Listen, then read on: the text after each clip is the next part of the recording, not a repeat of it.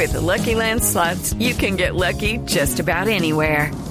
This is your captain speaking. Uh, we've got clear runway and the weather's fine, but we're just going to circle up here a while and uh, get lucky. No, no, nothing like that. It's just these cash prizes add up quick. So I suggest you sit back, keep your tray table upright, and start getting lucky. Play for free at LuckyLandSlots.com. Are you feeling lucky? No purchase necessary. Void where prohibited by law. 18 plus terms and conditions apply. See website for details. Los contenidos emitidos en este programa son opiniones de las personas que participan en él. Dichas opiniones no representan la posición de Blue Radio, por lo cual su interpretación es subjetiva de los oyentes del programa. El hombre camina por un mundo repleto de misterios. En este mundo se producen acontecimientos desconcertantes. Extraños seres aparecen hace miles de años en pinturas rupestres. Sorprendente imagen muestra incluso un aparato brillante que se mueve en el cielo. Enormes ciudades subterráneas de arquitectos desconocidos como las que hay en Oriente Medio. Ya en tierra le ordenaron que nunca dijera nada sobre lo que había visto. Un sinfín de pruebas que hacen que nuestra vida se convierta en un viaje hacia lo desconocido. fantasmagórica de un espíritu mirando su propio cadáver. Blue Radio abre un espacio para la investigación de fenómenos sobrenaturales. Uno de los astronautas se acercó al cráter y dijo, ya están ahí. Para que repasemos los hechos más insólitos de la historia, para que nos adentremos en las nuevas fronteras de la ciencia. Formado por un equipo de periodistas que les llevará hasta lo inexplicable. Luna Blue, periodismo de misterio en la radio colombiana. Luna Blue, por Blue Radio, la nueva alternativa.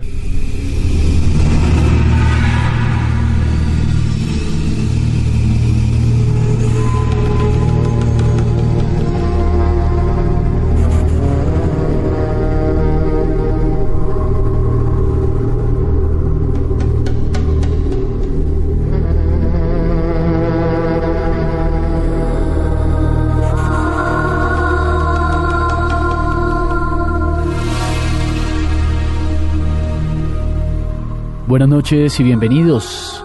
Inicia Luna Blue, periodismo de misterio en la radio colombiana. Soy Esteban Hernández y este equipo de investigadores y periodistas liderados por Juan Jesús Vallejo le damos a usted esta gran bienvenida a una edición especial de Luna Blue. Una investigación fascinante que tiene que ver con esta semana, la Semana Santa, la Semana Mayor. Abrimos esta puerta del misterio desde Bogotá para todo el país como es usual.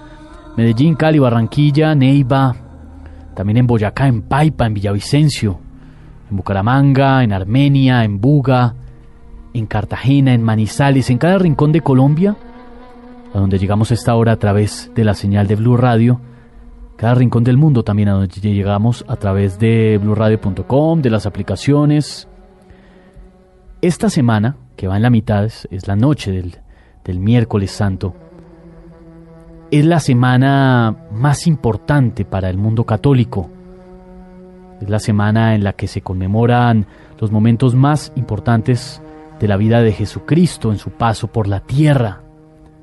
Particularmente esta noche hemos querido hablar y analizar un tema que ronda tanto lo místico y lo espiritual como lo científico. Esta noche hablaremos de la síndone, del santo sudario, también conocido como el sudario de Turín. Esta sábana santa, una tela de lino que muestra, muestra la imagen de un hombre que presenta unas marcas muy similares a los traumas físicos propios de, de alguien que padeció la dolorosa crucifixión una sábana polémica que por supuesto ha sido objeto de múltiples análisis, análisis científicos, eh, opiniones por supuesto, pero también en el marco de todo esto la fe. La fe y la creencia firme del mundo católico que esa sábana fue la que envolvió al Salvador, fue la sábana que envolvió a Jesucristo. Esta noche en Luna Blue hemos querido darle una mirada muy cercana a todo lo que rodea este fenómeno, a todo lo que rodea la síndone, a esta polémica y a las eh, explicaciones que dan tanto la ciencia como la fe a esta misteriosa pieza que como decimos para millones y millones de personas es sin duda la sábana que envolvió a Jesucristo después de la crucifixión, para otros no. Vamos a conocer esa evidencia esta noche, vamos a hablar con quienes conocen este tema a fondo, vamos a conocer los mitos y las verdades y toda esta investigación como siempre con la dirección de Juan Jesús Vallejo. Buenas noches Esteban, ¿cómo estás? Y buenas noches a todos los lunáticos, hoy además desde Medellín, desde la ciudad de la eterna primavera, donde todo el mundo sabe que cada vez que vengo estoy tremendamente feliz. Pues ni más ni menos lunáticos que lo que estaba contando Esteban. La sábana santa, la sábana que casi con toda seguridad envolvió el cuerpo de Cristo. Uno de los enigmas arqueológicos más grandes que hay en la tierra. Por encima de que sea uno creyente o no, Hoy son días muy especiales para los cristianos, hoy son días muy especiales para todos los católicos, porque recuerdan mm, los últimos días, los últimos terribles días que pasó un hombre que por encima de las creencias fue un hombre que cambió la historia del mundo. Fue un hombre que puso el amor por encima de la guerra fue un hombre que puso la igualdad por encima del poder de ricos y pobres en una sociedad marcada por la esclavitud. Fue un hombre cuyos pensamientos revolucionarios, cuyas palabras le costaron la vida, por encima de los que sean creyentes o no, porque el mensaje de Cristo fue un mensaje de paz. Yo lo digo yo, que como todos sabéis, no soy cristiano, no, no soy católico, soy profundamente agnóstico. Estoy convencido de que existe Dios y no tengo muy claro quién tenía razón, cristianos, musulmanes, judíos, pero la figura de Jesús de Nazaret, su importancia histórica y su importancia humana está por encima de cualquier discusión.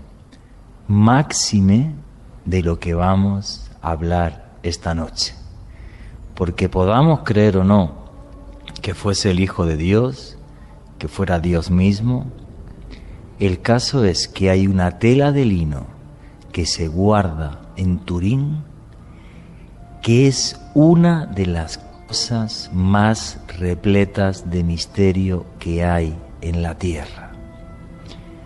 Primero porque si la falsificaron lo hicieron también que tuvieron que asesinar a alguien y hacerle las mismas lesiones que se le hizo a Jesús de Nazaret. Los mejores antropólogos forenses han investigado la síndone y las lesiones que se ven marcadas, como es por ejemplo la fractura de uno de los pómulos. Está hecho de forma perfecta, como si realmente, no, si realmente no, o sea, un cadáver hubo en, en la síndone sí o sí, pero además absolutamente todos los signos y cómo cae la sangre en la sábana, absolutamente todo es real. De eso no hay absolutamente ninguna duda. Hay discusiones arqueológicas y la tenemos una de las personas, desde mi punto de vista, que más sabe además en el mundo de la síndone, que nos va a hablar ahora, ahora de ella.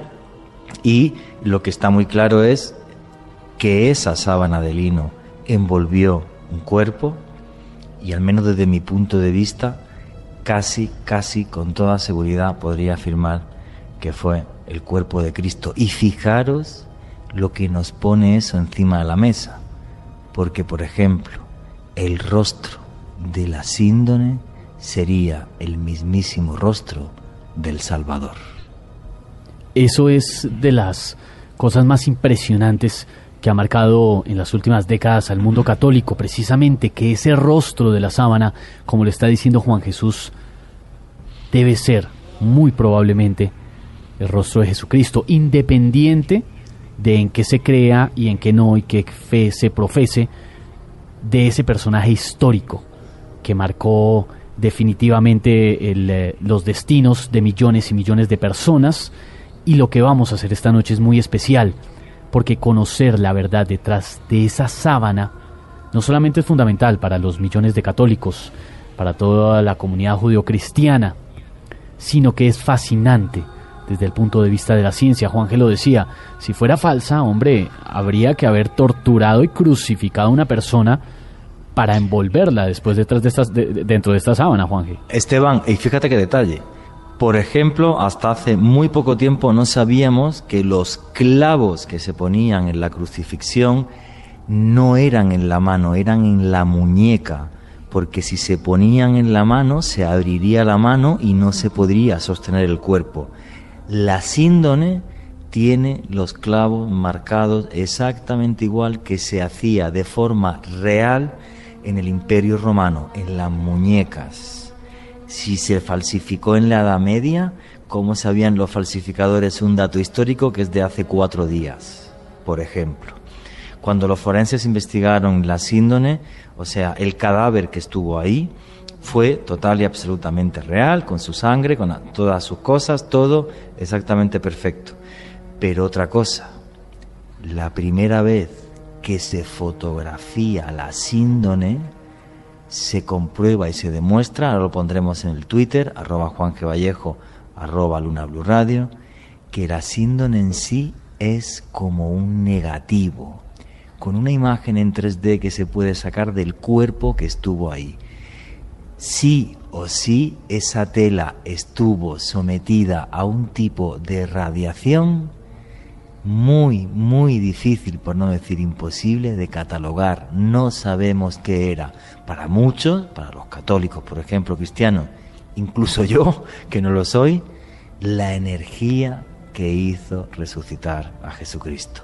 Lo que sí es cierto es que esa radiación impregnó la sábana de una forma tremendamente misteriosa y que está ahí, encima de la mesa, se pueden ver las fotos, se pueden ver las pruebas, como siempre Luna Blue, periodismo de misterio, con todos los documentos. Por eso digo que la sábana santa, que la síndrome de Turín es una de las piezas arqueológicas más misteriosas del mundo, con mucha diferencia. Conéctese con nosotros a través del numeral Luna Blue y haga parte de esta investigación, de este debate, a unas pocas horas del jueves santo, pocas horas de rememorar la agonía, el dolor, el sufrimiento de Jesucristo. Estamos eh, a minutos de que sean las 12, de que llegue ese jueves santo, y por eso hacemos esta investigación fascinante desde la ciencia y también desde la fe. Joana Arenas, buenas noches. Buenas noches Esteban y a todos los blunáticos. El tema de hoy es realmente apasionante, no solo para mí como católica, sino por toda la historia, las investigaciones que hay detrás de esta sábana santa.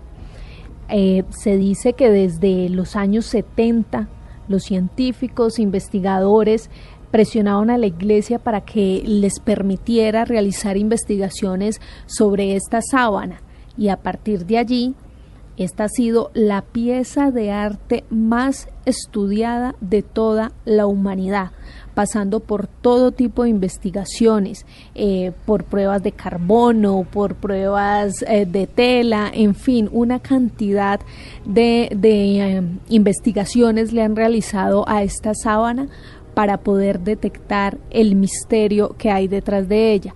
La verdad, digamos que no se ha llegado a conclusiones tan razonables como quizás muchos científicos pretendían, pero lo cierto es que allí hay una realidad, allí hay misterio y pues eh, finalmente la gente y los creyentes son quienes deciden cuál es la realidad sobre este elemento. Una gran polémica en torno a la síndone, a la sábana santa, a las pruebas que se les ha que se le ha realizado a, esta, a esta tela de lino para saber y conocer si realmente fue la sábana que envolvió a Jesucristo tras su dolorosa agonía. Candy Delgado, buenas noches. Buenas noches, Esteban.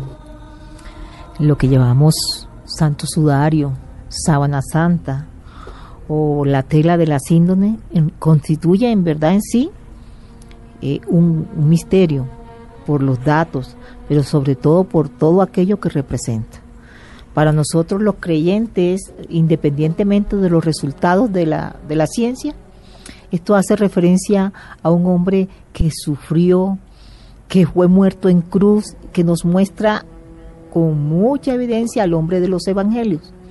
Para un no creyente se puede convertir simplemente en una tela sobre la cual se pueden realizar nuevos estudios. Yo creo que el programa de hoy nos va a ayudar mucho, tanto a los creyentes como no a los no creyentes, que es en realidad la sábana santa o el santo sudario o la síndrome.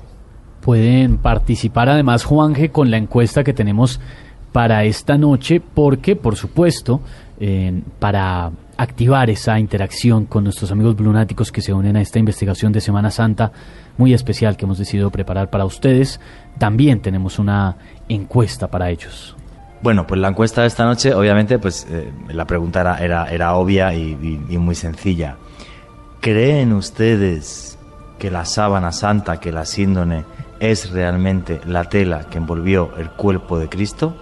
Pues aquí estamos pendientes en arroba Luna Blue Radio para que cada uno nos cuente su opinión. Y a esta hora, a través de numeral Luna Blue, se van conectando varios blunáticos con nosotros, ansiosos porque desarrollemos esta investigación y ansiosos además porque es un tema apasionante por la fecha que hemos elegido para hablar de este tema. Si lo hubiéramos hecho en otra ocasión del año, no tendría la misma importancia y el mismo significado místico que tiene en esta noche de miércoles santo. Un saludo a esta hora para Jessica Gómez, que reporta sintonía a través de numeral Luna Blue, para Eduardo Peña, Ricardo Toro en la ciudad de Medellín, para Fernando de la Vega, para Augusto, para todos los blunáticos que se conectan con nosotros y que opinan a través del numeral Luna Blue.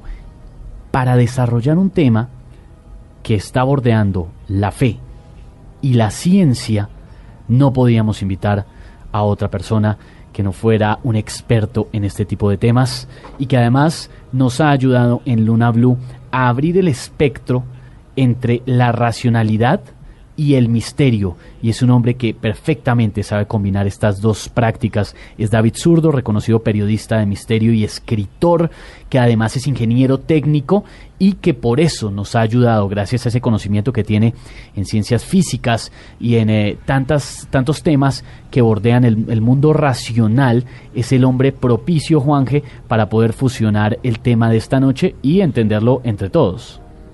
Efectivamente, porque, bueno, la síndrome tiene mil misterios y una de las personas que más sabe del mundo es David Zurdo, aparte de que sea, de que sea nuestro amigo, un lunático más y todos felices de que, de que esté aquí y también, además, pues prácticamente mi hermano. Y luego porque también hizo una novela que es El último secreto de Da Vinci donde menciona eh, la síndrome, no sé si también varios artículos más y bueno, sobre todo la novela El último secreto de Da Vinci que yo no sé ni a cuántos idiomas está traducido y en cuántos países se vendió. Pero bueno, David Zurdo, buenas noches, encantado de tenerte como siempre con nosotros. Muy buenas noches, más encantado yo de estar con vosotros. Muy bien, bueno, David Zurdo, el misterio de la síndone. Para que todos los, los lunáticos eh, que nos están escuchando mm, ahora mismo entiendan de dónde viene ese gran misterio, quizás haya que hacer alusión a dónde comienza toda esta historia que es las fotografías que hace Secondo Pía en 1898 y que esas fotografías tienen y dan una serie de anomalías que se escapan en principio al entendimiento. ¿Qué sucede con las fotos de, de, de Secondo Pía, David Zurdo? Sí, el problema es complejo y a ver si lo conseguimos desgranar bien. Porque claro, Secondo Pía eh, es un abogado realmente en Turín que en 1898, como eh, en aquella época todavía no había o casi no había fotógrafos profesionales, él es un aficionado a la fotografía y pide permiso, él es un hombre creyente, profundamente creyente, para hacer eh, las fotos de la, de la ostensión de la Sábana Santa y que son las primeras que se van a poder hacer. Le conceden ese permiso y le dejan unas horas entre visita y visita para que él prácticamente solo, con, aquellas cámaras que tenían clichés de cristal, eh, grandes clichés de cristal, ¿no? donde se hace la fotografía, pues eh, el retrate la imagen de, bueno lo que se supone que es el rostro y, no solamente el rostro sino toda la efigie completa el cuerpo de Jesús Secondo Pía hace las fotos y cuando eh, en, oscuridad total saca, pero lo hace allí mismo, me refiero, ¿no? Cuando apaga los focos y, y, esa primera placa que comprueba para ver que ha salido bien, se da cuenta de que, claro, la placa que él utiliza es un negativo fotográfico. Todos sabemos que cuando hacemos una foto con, película, no como hoy en día ya que son digitales, sino con película, sacamos un negativo de un negativo. Existe también la posibilidad de hacer un positivo directo, pero es muy poco habitual. Todos asociamos la fotografía, lo que es el cliché, el carrete de fotos, por así decirlo, aunque en su caso eran placas de vidrio, con un negativo. Claro, cuando él ve un negativo de la sábana santa, ve un positivo, porque la sábana santa en sí misma es un negativo fotográfico. Y esto no admite discusión, quiero decir, no es una cuestión de interpretaciones, hay otras muchas cosas eh, que sí lo son, pero en este caso no hay interpretación posible, es un hecho científico puro, que es la sábana santa se comporta como un negativo fotográfico. Pero claro, ahí viene, adelanto un poco, el siguiente misterio, porque los misterios de la sábana santa se van anidando unos con otros. Y es, si la sábana santa, vamos a suponer, en el peor de los casos, es una falsificación medieval, de como muy cerca de nuestro tiempo, 1390, luego diremos también cómo se ha datado eso, ¿quién en 1390 era capaz de hacer una fotografía? Claro, o sea, es que es misterio tras misterio. Una fotografía mm, total y absolutamente correcta en lo que sería a, a una persona que vivió el martirio que describen los evangelios de Jesús de Nazaret, con detalles, por ejemplo, arqueológicos, como es que tuviera eh, los clavos en las muñecas, que era lo real y no en la mano. O sea, es que es una cantidad de historias tremendo. Pero bueno, para que todos los lunáticos se vayan poniendo em, aquí, eh, eh, vayan entendiendo esta historia. ¿En qué momento aparece la síndone, la sábana santa, en la historia de una forma clara y documentada? O sea, en el siglo XIII, siglo XIV, o sea, exactamente en qué momento aparece. Sí, es, ese, para, si hablamos de una documentación completamente incontrovertible, hablamos ya del siglo XV. Eh, sí que es verdad que hay testimonios, ahí se recogen incluso de época de Constantinopla, luego hay otras historias previas, hacia el año 1000, y, se, mm, bueno, pues se dice que los cruzados incluso la, la expoliaron, ¿no?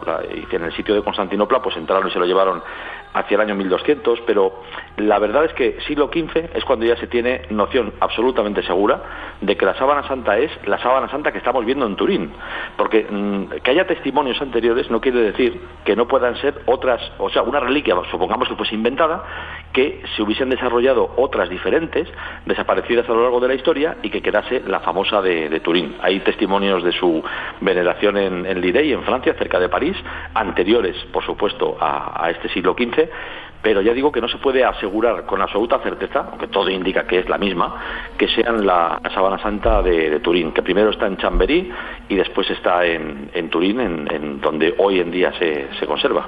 Por supuesto que es un tema además muy polémico y que involucra al Vaticano, a las autorizaciones además que el Vaticano ha dado para investigar la sábana santa.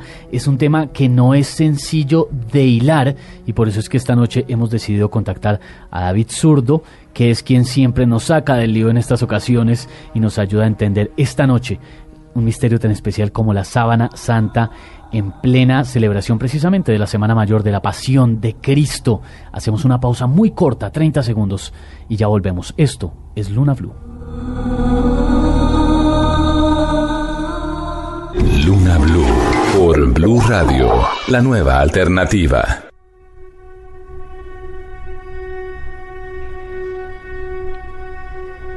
El Monte Ombligo.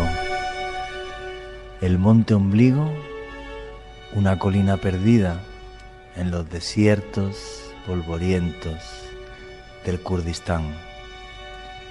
El Monte Ombligo, el primer lugar en la historia donde Dios se convirtió en piedra, el primer templo que construyó la humanidad hace ni más ni menos que 13.000 años. El hombre de repente miró al cielo y entendió que no estaba solo. El hombre de repente miró las estrellas y en ellas vio la luz en la oscuridad.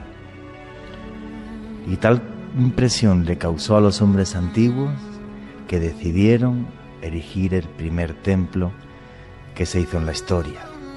Tuve la suerte de ser uno de los primeros periodistas del mundo que acudió a Gobekli Tepe, que es su verdadero nombre, significa en kurdo monte ombligo, cuando se abrieron sus entrañas, cuando Klaus Schmidt, el arqueólogo, puso encima de la mesa que era el primer templo de la humanidad. Y brújula en mano, junto con otros compañeros, pude ver cómo todo lo que se hizo en Gobekli Tepe tenía que ver con uno de los eventos que hacen que el hombre sea hombre y el hombre intente comunicarse con Dios. No es ni más ni menos que la muerte. Ver la muerte como un principio, como el principio de otra vida, algo que está en absolutamente todas las religiones del mundo. Cristianos, musulmanes, hindúes, judíos, mayas, incas, todos ven la muerte como un principio. Y la primera vez que el hombre construye un templo, lo hace con esa intención, con la intención de que los que se fueron fueran a un sitio mucho mejor, a un sitio mucho mejor donde pudieran estar en comunicación con Dios. Gobekli Tepe hay toda una cantidad de simbología además que lo relaciona con el mismísimo Edén. Aparece la serpiente siempre en dirección a la tierra. Aparecen lo que sería el lugar donde se podía vivir sin trabajar gracias a la cantidad de trigo que había de forma natural, un trigo natural que se llamaba escanda y además la cantidad de animales herbívoros que había tremendamente fáciles de cazar. De ahí que Klaus Smith, el arqueólogo que demostró que Gobekli Tepe, el monte Ombligo, es el templo más antiguo del mundo, donde el hombre hizo a Dios piedra, pensaba que estábamos en el Edén. Bueno, pues os quiero decir que Morgan Freeman se encuentra con representantes papales en el Vaticano y académicos musulmanes en el Cairo.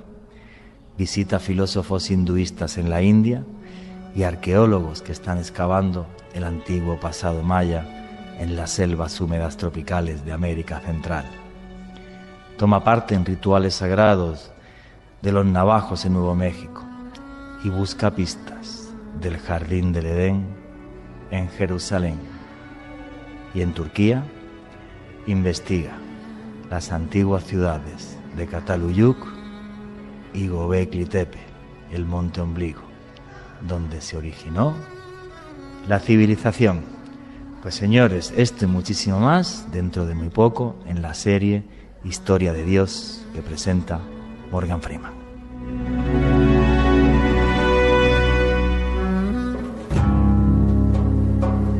Sus palabras conmovieron al mundo.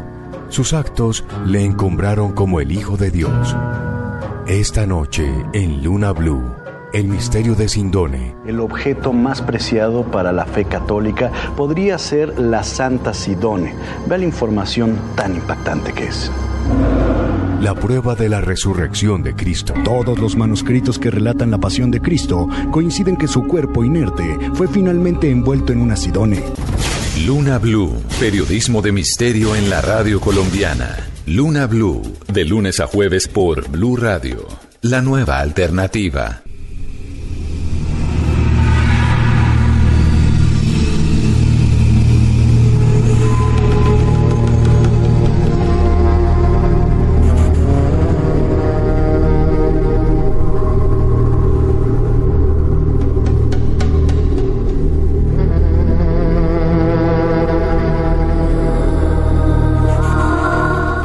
Continuamos en Luna Blue en esta fascinante investigación de Semana Santa. En plena Semana Mayor hemos decidido abrir uno de los temas de investigación, un expediente muy polémico, el de la síndone, el de la sábana santa, el del el manto, el sudario de Turín. La sábana que para millones fue la que envolvió a Jesucristo después de la terrible agonía de la crucifixión. Hemos visto en películas como La Pasión de Cristo, reconocido filme de Mel Gibson, cómo padeció Jesucristo de forma terrible, impresionante. Hace un momento Juan Jesús nos hacía claridad sobre un detalle muy particular que tiene que ver con las pruebas que se han encontrado en la síndone, en la sábana santa, y es lo que decíamos Juanje, que tiene que ver con los clavos que están, que, están es en la parte de la muñeca y no en la mano, precisamente porque no podían ir en la mano porque se iba a desgarrar la mano, no iba a aguantar el peso. En cambio, en, ese, en esa época, y es un dato que se conoció hace relativamente muy poco, se clavaba esa puntilla, ese clavo era en la muñeca de la persona que era crucificada y esto va acorde con la sábana.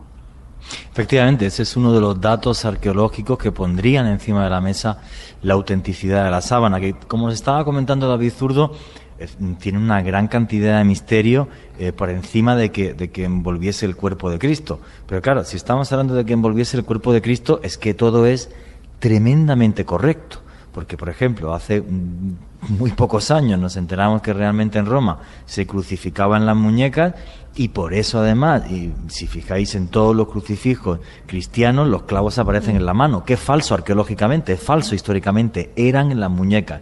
Y la sábana santa, eh, por ejemplo, la síndone, sí que aparecen en las muñecas. También, por ejemplo, y la película em, La Pasión de, de Cristo de Mel Gibson, que fue eh, muy polémica, a mí me encantó, por cierto, es que los testamentos, el Nuevo Testamento, lo que refleja es que realmente eh, la pasión de Cristo fue así de dura.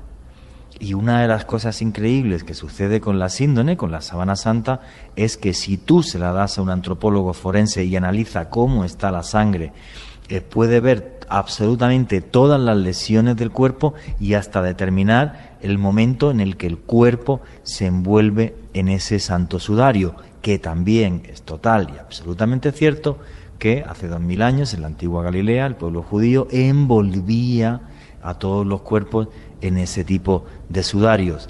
Entonces, mm, claro, hay una cantidad de pruebas encima de la mesa que nos hacen eh, pensar que eh, muy posiblemente estamos ante, ante ni más ni, ni menos que la tela de lino que envolvió em, el cuerpo de Cristo. Nos acompaña para hablar de este tema esta noche David Zurdo, que es precisamente el que siempre nos saca de los líos cuando hay que entender esa delgada línea entre la ciencia y el misterio. David es de los pocos periodistas que ha logrado encontrar y fusionar esas dos eh, ramas que nos pueden ayudar a entender el misterio de esta noche de la sábana santa, que incluso me encontraba hace muy poco, David, entre tantas particularidades que tienen que ver con la síndone, que cirujanos y dentistas odontólogos de la Universidad de Brescia en Italia defienden una tesis muy importante relacionada con la sábana, y es que el hombre al que envolvieron con la síndone, independiente de si fuese Jesucristo o quien sea, padeció daños en la mandíbula por los fuertes golpes que recibió. Es más, eh, específicamente hablan de una luxación mandibular. Esto es uno de tantos eh, elementos de juicio sobre la sábana santa, ¿no, David? Efectivamente, es que eh, tomando, bueno, también tiene, aparte de la mandíbula, el pómulo, una rodilla también completamente destrozada. Lo que importa, y esto lo enlazamos en el fondo es lo mismo con lo que acaba de decir Juanje, que es que eh, la sábana muestra, porque no es tanto el que se descubriera relativamente en la época reciente, quizá finales del siglo XIX, principios del XX, que no se podía crucificar eh, clavando un clavo en la palma de la mano porque la mano se desgarra y uno se cae. Pero lo importante no es eso, lo creo, ¿eh? sino lo importante es que si vamos otra vez a la falsificación hipotética o posible o supuesta medieval, si alguien en la Edad Media hubiera creado una, una falsificación, ¿para qué se preocupó tanto cuando todo el mundo hubiera creído que era más real, precisamente, si lo hubiera visto igual que en los cuadros de la época? Y sin embargo, en la sábana santa vemos estas eh, lesiones que muestra el hombre que está retratado, sea Jesús o no. Eh, muchos más latigazos de los que se pensaba que podían haberse dado a Jesús en la, parte, digamos, eh, de que Poncio Pilato ordena que, lo castiguen para ver si el pueblo se apiada de él y no quiere que lo crucifiquen. ¿no? Eh, el casco de espinas, no, no tiene Jesús en la sábana santa, si es que es Jesús, una corona de espinas, sino un casco de espinas, que es algo también mucho más coherente, hoy lo sabemos, con lo que los romanos hubieran hecho al tejer una especie como de casquete que con un palo le hubiesen dado en la cabeza para para, aplastarlo. Entonces, todas estas marcas, todas estas cuestiones, eh, por un lado, nos llevan a pensar que pueda ser auténtica, sí, pero es que además nos llevan a que quien en, en los siglos XII, XIII, XIV, pudo haber eh, hecho esta sábana incluso a sabiendas. Es decir, aun sabiendo que eso era así, ¿por qué la iba a hacer de una manera que iba a chocar más al fiel cristiano que la fuese a ver, diciendo, bueno, no se parece en nada a, las obras pictóricas, ¿no? Que, o a las esculturas que, que habitualmente se veneran. Con lo cual creo que eso da un punto más hacia la autenticidad posible de la sábana. Porque si alguien quiere eh, hacerla, ya digo, como una falsificación, lo primero que pretende es que esa falsificación se la crea quien la tiene que ver. Y la sábana santa en la Edad Media era menos creíble, curiosamente, de lo que sería ahora. Ahora, en cambio, sabemos muchas más cosas. Se han hecho esas, bueno, en Francia, en la frontera del siglo XIX y XX, se llevaron a cabo en secreto y además eh, era ilegal, claro, crucifixiones eh, de cadáveres, con, con, cadáveres no reclamados, eh, se, se, hicieron esas crucifixiones y se vieron estas cuestiones que hoy en día nos dan más perspectiva y nos hacen ver que la sábana santa recoge mm, muchos elementos por ejemplo, incluso las manchas de sangre, que se ve que son manchas que se han distribuido muy poco por la tela, lo cual demuestra que es sangre de alguien deshidratado, coherente también con lo que se dice de Jesús en la cruz. Con lo cual todo esto, ya digo, en la Edad Media no tiene ningún sentido haberlo hecho así. Sin embargo, en nuestra época vamos cada vez un poco más descubriendo que la sábana santa tiene una cantidad enorme de elementos que al menos nos hacen considerar que sea auténtica. Si bien la Iglesia Católica, esto hay que tenerlo en cuenta, no admite la sábana santa como, como una reliquia auténtica, permite su culto, pero quiero decir que un, cristiano, un católico, no tiene por qué creer que sea la mortaja de Jesús. Esto es importante decirlo.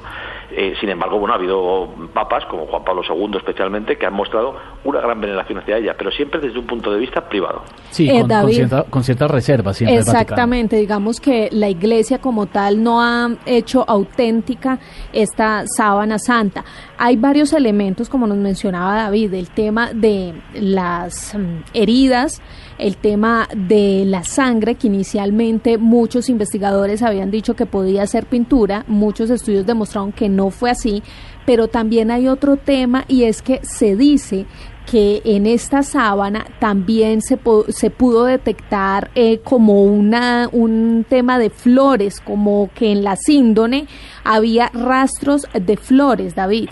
Sí, efectivamente. Hay dos estudios, especialmente, porque claro, en la sábana santa se junta todo, ¿no? Se junta también las investigaciones de científicos que lo son de verdad, pero que se puede poner en entredicho su investigación porque querían demostrar lo que ya creían a priori y eso siempre es un problema en la ciencia. ¿no?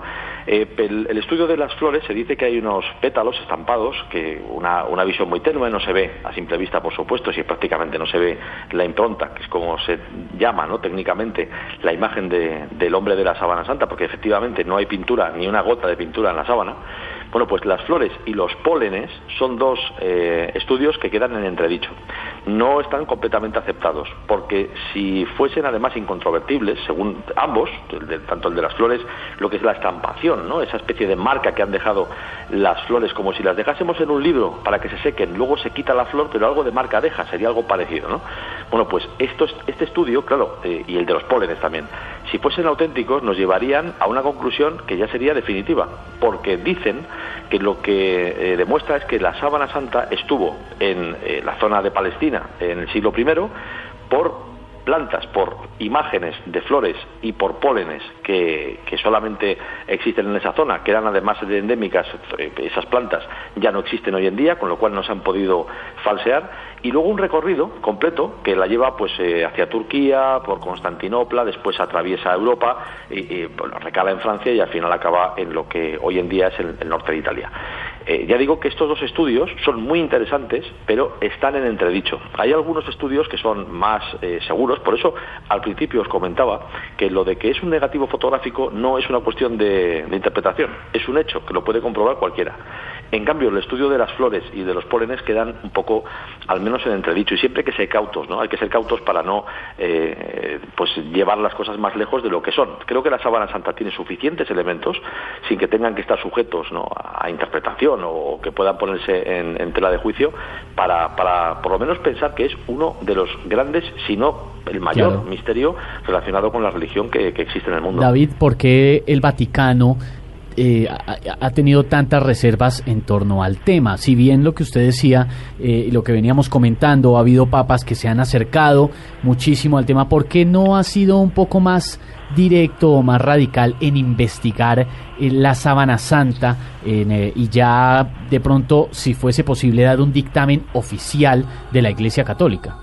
Bueno, es que la Sábana Santa en primer lugar no pertenece a la Iglesia Católica, digo de un modo directo, pertenece a una familia concreta de Turín, con lo cual ahí habría un poco de problema. Eh, la Iglesia es muy seria en, las, en todo lo que tiene que ver con posibles milagros, con apariciones, con, con qué sé yo, con, el culto en general, ¿no? Por ejemplo, tampoco las, eh, los lugares de culto completamente aceptados por el catolicismo, como Lourdes o Fátima, tampoco están aceptados por la Iglesia como dogma de fe. Es decir, alguien puede no creer que se apareció la Virgen ahí y seguir católico. Cosa, por ejemplo, distinta que es que, digo, por poner un ejemplo, creer en el demonio. El que no cree en el demonio no es católico, que eso es algo que es lícito, pero el que no cree en el demonio no es católico. Pero uno puede no creer en la Sabana Santa, ni en Fátima, ni en Lourdes, y seguir siendo católico. O sea, la Iglesia no pretende, por, vamos, por así decirlo, hacer publicidad, sino lo que pretende es demostrar que lo que se dice es verdad. Y la sábana santa, claro, se, permitió ese estudio en los años 70, que llevaron a cabo científicos de, un, grupo que se creó llamado STURP, y que tuvieron cinco días para, para, poder investigarla, sacaron muchas conclusiones, evidentemente faltan muchas otras, pero claro, la, la posibilidad de volver a estudiarla, que por ejemplo Juan Pablo II era francamente positivo, o sea, él pedía incluso a la ciencia que la volviera a estudiar, es algo que todavía es complicado porque claro, la sábana santa tiene un valor histórico, un valor arqueológico, tiene un valor que, que religioso, por supuesto, que hace que sea muy complicado mm, volver otra vez a estudiarla si sobre todo eso implica la destrucción, aunque sea mínima, de alguna de sus partes, ¿no? Como pasó en la prueba del carbono 14 que requirió el cortar un pedacito de tela.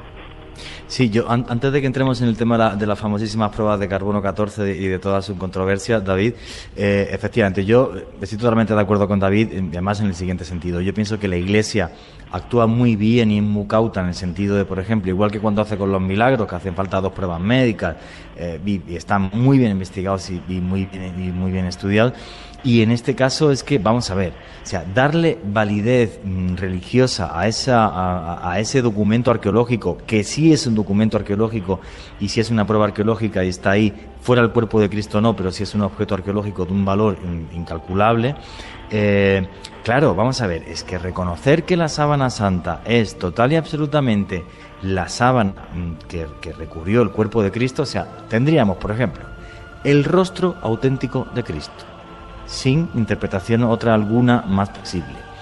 Pero es que incluso, y esto entramos dentro del terreno un poco de la ciencia ficción, y David posiblemente me corregirá, eh, claro, o sea, por ejemplo, ¿cuál era la sangre de Cristo? La sangre de Cristo y cuál era además eh, su, su, RH tal, que también se sabe según el de la síndrome, y, eh, por ejemplo, ¿podríamos un día llegar a clonar a Cristo? que esto ya estamos hablando en plan ciencia ficción porque tendríamos su ADN en, esa sábana. Entonces, eh, claro, es, es algo mm, tremendísimamente complejo eh, para la Iglesia Católica y yo pienso que han actuado de una forma pues tremendamente correcta y tremendamente prudente, mm, que es la forma de hacerlo cuando estamos hablando, hablando de algo tan tan tremendamente importante, ¿no? Y lo que sí está por encima de todo esto es que es, es una tela de un gran tamaño y también cubierta de grandísimos misterios. Eso es lo que es inapelable, vamos. A mí me gustaría, al respecto de la sangre, hacer un par de comentarios, si os parece, y es que no, el ADN no se puede obtener de, de los restos de sangre de la sábana santa la, la, sangre no tiene una duración ilimitada. Esto es un poco como todo el mundo ahora ha visto Parque Jurásico y, y habrá visto que bueno que tienen que obtener el ADN de los dinosaurios a través de un proceso que además es entre comillas, o sea, un, un tanto absurdo, ¿no? En la, en la, en la novela de Michael Crichton y luego en la película, porque eh, las cadenas que faltan que se rellenan con ADN de rana, bueno, pues ahí no saldría un dinosaurio ni de, ni de broma. Pero bueno, la, la cuestión aquí es que la, eh, las muestras de ADN se, se van destruyendo, se desnaturalizan. Por ejemplo, tenemos el caso de Miguel de Cervantes, que, estamos además en el cuarto centenario, ¿no? De algo que nos une a todos, además a los dos lados del charco. Bueno, pues los restos óseos de Miguel de Cervantes, que son mucho más recientes, ya no tienen ADN nuclear, solamente mitocondrial, que es el que se hereda por vía femenina. En el caso de la sabana santa, la sangre está desnaturalizada, con lo cual obtener ADN de ella salvo que se descubriese una técnica futurista, que, que, que, quién dice que no, porque esto no, ya sabemos cómo avanza la ciencia, ¿no? Pero de momento sería absolutamente imposible obtener el, el ADN y cuando se habla de este tipo de cuestiones es más ciencia ficción que ciencia. Pero es, es impresionante eh, siquiera, en todo caso, evaluar ese sinnúmero de posibilidades de lo que pudiera suceder en el futuro teniendo esta prueba arqueológica de lo que sería una adicional del paso de Jesucristo por la tierra, pero independiente de la fe, independiente de las creencias, lo que hemos venido diciendo es, sin lugar a dudas, una pieza arqueológica de un valor innegable. Y esta noche en Luna Blue hemos decidido abrir esta investigación, un expediente muy, muy interesante, no solamente porque es Semana Santa, no solamente porque estamos en el marco de la Semana Mayor, sino porque desde el punto de vista de la ciencia y del periodismo de misterio, hablar de la síndone y hablar de toda la polémica que hay a su alrededor. Recuerden que ustedes en Luna Blue son los que tienen al final la decisión de en qué creen y en qué no. Nosotros lo que hacemos esta noche es poner sobre la mesa los escenarios hipotéticos. Que hay una sábana en Turín, que para muchos es la sábana santa, la que envolvió a Jesucristo, es un hecho. Que se han venido realizando cantidad de análisis y exámenes científicos que han arrojado los resultados que estamos conociendo esta noche, es cierto. ¿Será o no será la sábana que envolvió al Salvador, como lo llamamos los cristianos, los católicos? Pues lo estamos descubriendo esta noche en Luna Blue. Vamos a hacer una pausa muy corta para conocer la información de Colombia y el mundo en voces y sonidos. Pero en un momento continuamos con David Zurdo, quien se conecta con nosotros desde España para ofrecernos un punto de vista muy particular, muy certero, desde la ciencia, pero también ayudándonos a entender lo sobrenatural y también conectados con Juan Jesús Vallejo, nuestro director, que se encuentra esta noche en Medellín. Pausa y volvemos. Esto es Luna Blue.